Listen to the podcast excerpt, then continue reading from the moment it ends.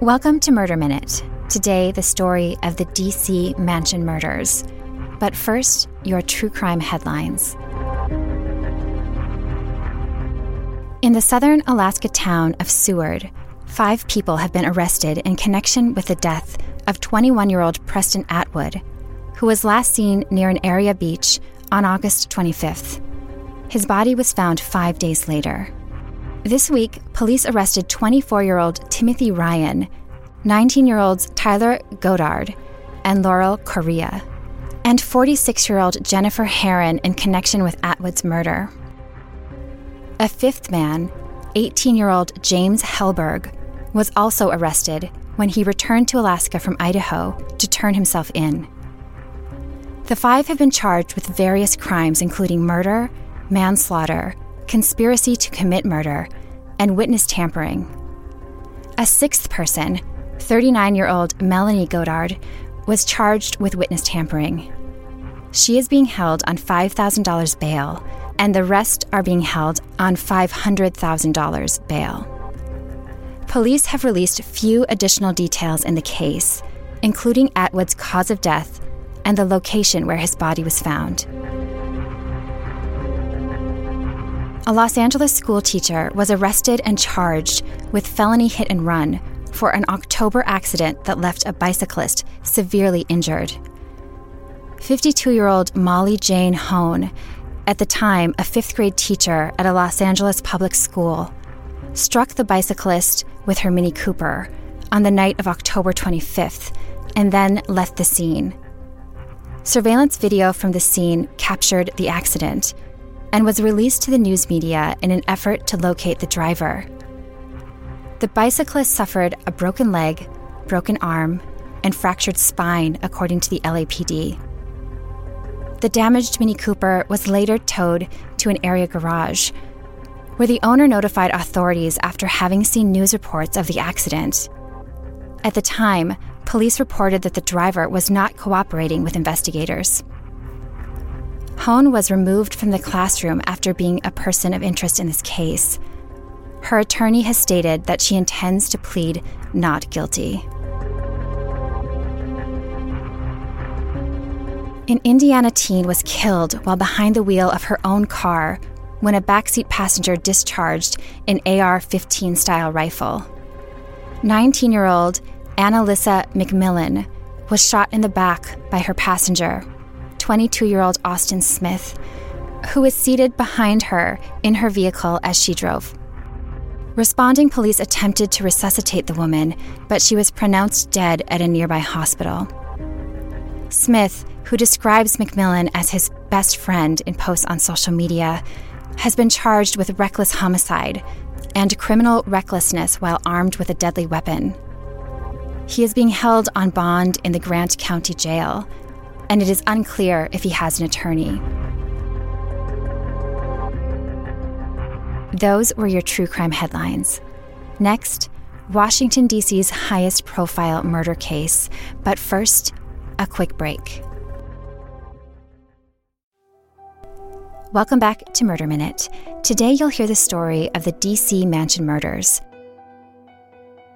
Four people killed, blocks away from the vice president's home a game changing clue from leftover food, and the highest profile murder case of the U.S. Capitol's history.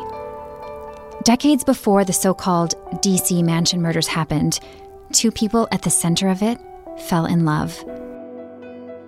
Amy Martin and Savas Savopoulos met as teens in Silver Spring, Maryland. It's one of the best known areas near Washington, D.C., a place Goldie Hawn, Dave Chappelle, and Connie Chung have called home. It has a bustling downtown, spacious parks, and hosts multiple ethnic festivals each year. In other words, it's not a bad place to grow up. While Amy and Savas knew each other during high school, romance wouldn't blossom between the two until several years later. They attended the same university in Maryland, during which outgoing Savas had a serious crush on quieter Amy. Finally, during their fourth year of college, she agreed to a date with him. From there, things moved pretty quickly. In 1994, not long after they graduated, the couple said their I do's at a lively Greek Orthodox wedding. A photo from the event shows the pair leaning their heads together, appearing very much in love. They had three children together Abigail, Katerina, and Philip. While raising the kids, Amy worked for an accounting firm, and Savas became the CEO of American Iron Works, a successful company that specializes in large scale construction. The whole family was known to be close, not only to each other, but to the housekeepers they kept on staff to help run their home, a multi million dollar estate in Washington, D.C., in walking distance of the vice president's stately home. While the couple was coming into their own, getting married and building a family together, Veralicia Figueroa, known also as Vera, was living in extreme poverty in El Salvador. Longing for a better life for her kids, she moved to Washington, D.C. in 2002. Getting hired to work for the Savopoulos family helped her dream of saving up for their college tuition come true. Eventually, her financial support allowed her two kids to complete college in El Salvador, one becoming an engineer, the other a supply manager at a hospital. In May of 2015, she was planning to return to El Salvador to be with her kids and the country she missed when the unimaginable happened in the Savopoulos home a brutal quadruple murder. According to Associated Press, NBC Washington, and sources close to the family, here's the basic timeline for the days and hours leading up to the four deaths. On May 13th, Vera was supposed to finish her workday at 3 p.m. as usual. A couple of hours later, at half past five, Amy called her husband Savas, who was busy finalizing plans for the opening of a martial arts studio, and urged him to come home from work to watch their 10 year old son Philip, claiming she had made plans to go out.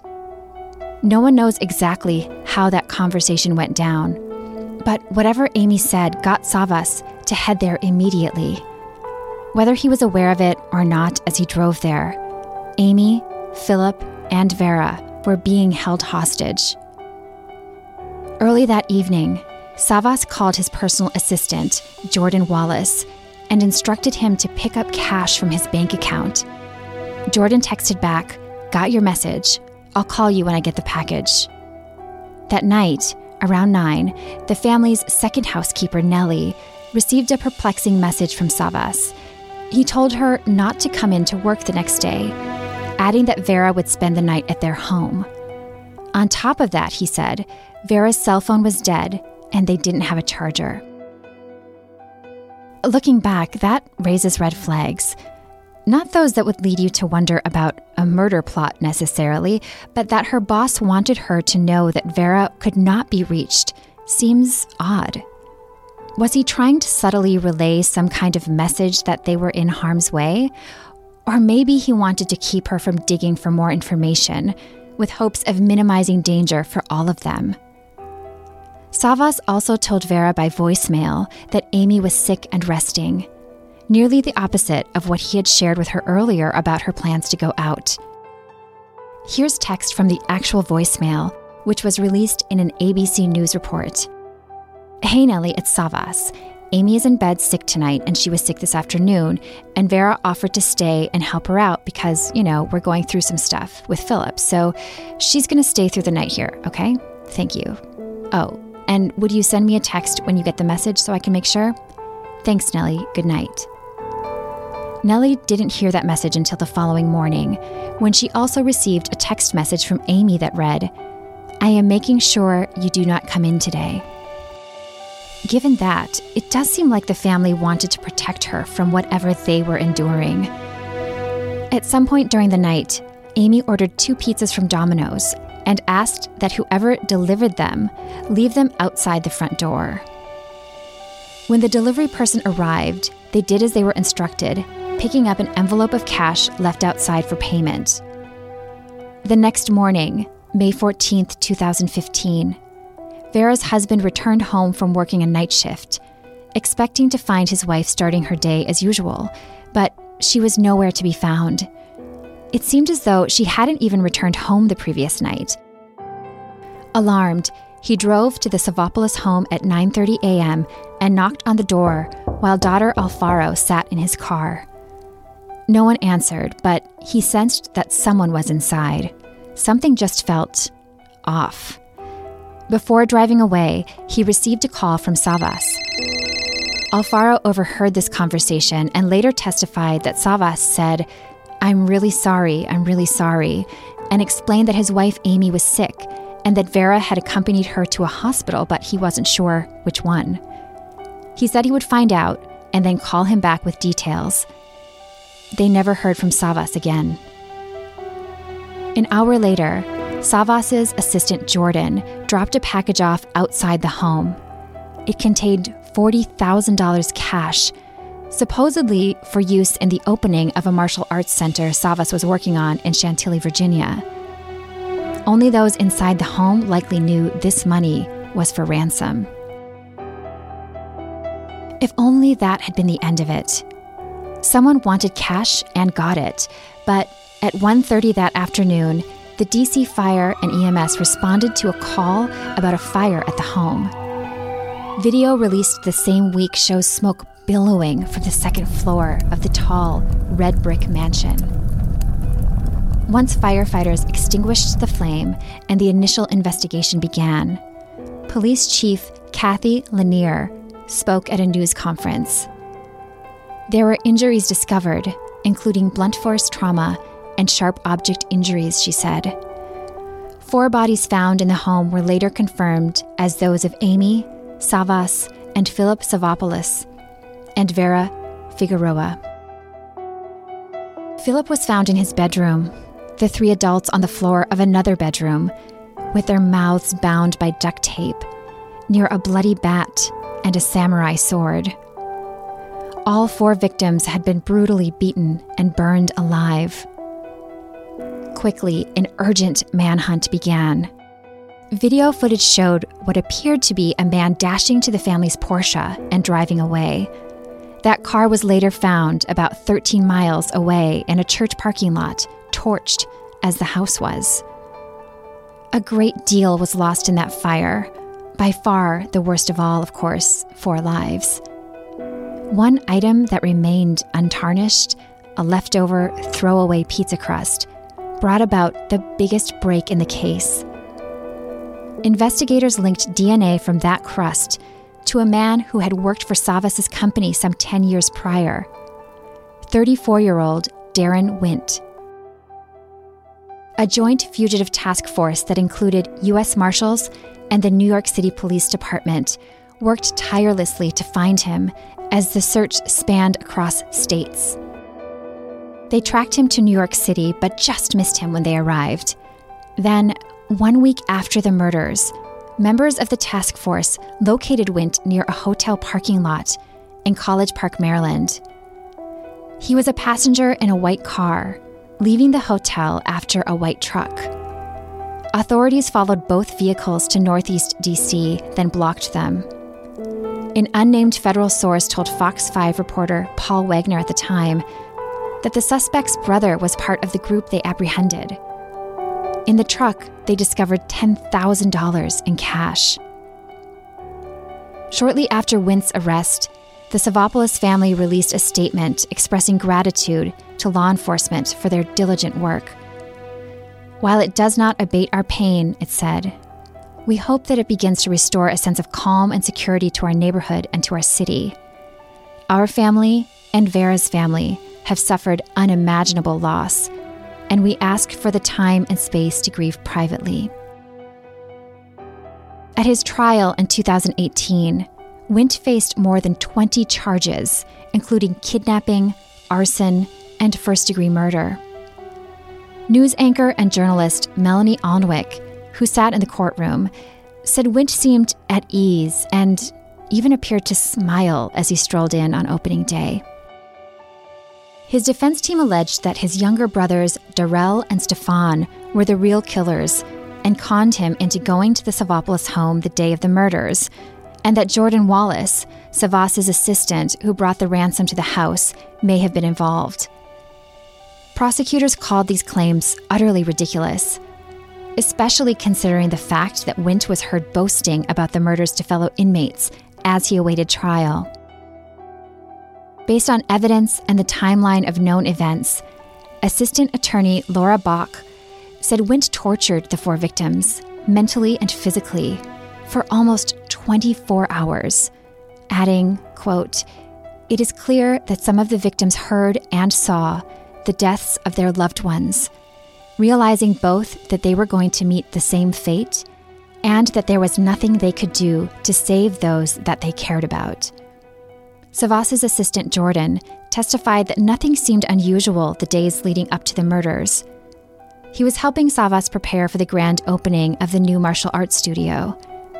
Sometime during the evening of May 13th, without realizing the family was being held hostage, he received a voicemail from Savas, letting him know there had been a change of plans and asking him to report to the American Ironworks office the following morning to retrieve a package. In that voicemail, which was played for jurors, Savas sounded upbeat. He even joked about Jordan's outdated voicemail greeting. Was he trying to give the impression that all was well so that no one would be harmed or harmed further? At that point, did he believe they could all make it out alive if they just played along? When the voicemail message sounded in court, Jordan broke down crying on the stand. He said that when he picked up the package as instructed, Ted Chase, the company's chief financial officer, handed it to him and said, Guard this with your life. Those words almost seem prophetic now. Jordan described his reaction as, Holy crap. Never before had he seen so much money. Shortly after 10 the next morning, Jordan received a text from Savas telling him to leave the package in the driver's seat of a red sports car parked in the family's garage. Don't knock, he instructed, claiming he was in the middle of an important conference call. So Jordan did as he was asked, texted his boss, package delivered and went on with his workday, stopping for a meal on his way to a hardware store. Everything in Jordan's testimony, including his whereabouts at particular times, checked out. A few hours after leaving the package in the sports car, Jordan heard from a colleague who alerted him to a fire at the Savopoulos home. He and others tried frantically to reach Amy and Savas, but it was too late. One particularly powerful witness for the prosecution gave what was considered a wildcard testimony. Daron Wint's brother, Darrell, who Daron had called the mastermind of the murders, took the stand, spending the better part of an entire day in court responding to questions about his activities on May 13th, 2015. He said he had only vague memories about the day which some say helped the defense's argument that he was extremely involved. But we also know that random days on which nothing standout happened aren't terribly memorable. Imagine trying to remember exactly what you did three years ago on a particular Thursday. Daron's defense team tried to cast doubt around whether Darrell might have been involved with the murders, but cell phone records showed he wasn't anywhere near the Savopoulos home during the days in question. The day investigators trailed his brother down, with Darrell in the truck ahead of him, Darrell testified that after Daron called him multiple times that day, they met up at their father's house, where Darrell told his brother he had to pick up supplies at Walmart. Daron wanted to tag along and asked if they could make a stop to pick up fuel for his truck that had run out of gas on the side of some road. So they stopped for gas, Daron filling a large bucket then they headed to Walmart. Security footage showing the brothers at that store was played for the jury. After they left the Walmart, Darrell testified that Daron started directing him to a spot near a warehouse, supposedly to refill his out of gas car. He said his brother got out of the vehicle for about five minutes, taking with him a bag, maybe plastic, holding he didn't know what. Darrell said his brother then seemed distracted when he returned, like things weren't right. As they drove away, Darrell spotted smoke coming from the area Daron had just been. He told the prosecuting attorney that at this point, he knew something looked suspect. He didn't ask him about it, he said, because he preferred to stay out of people's business. The next morning, Daron called Darrell more than two dozen times. Calls Darrell says he intentionally ignored, and their cousin helped Daron burn his own car. During the police led manhunt for his brother, Darrell knew Daron was a wanted man. Posters featuring his face were everywhere. So the next time Daron phoned him, he answered. He didn't ask his brother if he was guilty or innocent because he said he didn't want to know. But he feared for Daron's safety, that he'd get hurt, possibly by police. So he told Daron he needed to come home and turn himself in. Originally, they planned to purchase money orders to pay for an attorney, he said, thus the $10,000 cash. Darrell also said he sought guidance from his cousin Roger, who agreed to help him if Daron wouldn't wait to turn himself in. He also insisted on driving a separate car. So Roger drove the white truck ahead of the car holding Daron and Darrell. They were on their way to turn him in when investigators found them. During cross examination, prosecutors asked Darrell if he wanted to take the stand. He said no. He didn't want to be there, and it was disappointing. That's my big brother, he said, according to court records. He should be ashamed of himself, for real. He also made it clear that while he received a subpoena to testify and spoke with prosecutors in advance, he had nothing to hide and never requested immunity. In the end, Daron Wint was found guilty on all 20 counts in the DC mansion murders and given four consecutive life sentences for brutalizing and taking the lives of 46 year old Savas Savopoulos, 47 year old Amy Savopoulos, their 10 year old son Philip, and 57 year old Vera Figueroa. Leading up to the trial, one of the two surviving daughters of the Savopoulos family posted a tribute to her lost loved ones online. Below a photo of her little brother Philip, she wrote, Would do anything to see that smile again. With a photo of her dad holding her, she said, You will always be my hero and my role model. Thank you for teaching me courage, loyalty, and how to believe in myself. Of her mom, she wrote, Thank you for being the best mom I could have asked for. I will miss you every day. Alfaro, one of Vera's daughters, told the Washington Post through sobs, She was my mother. She was the only person I confided my problems to. She was the grandmother to my kids. She was my friend.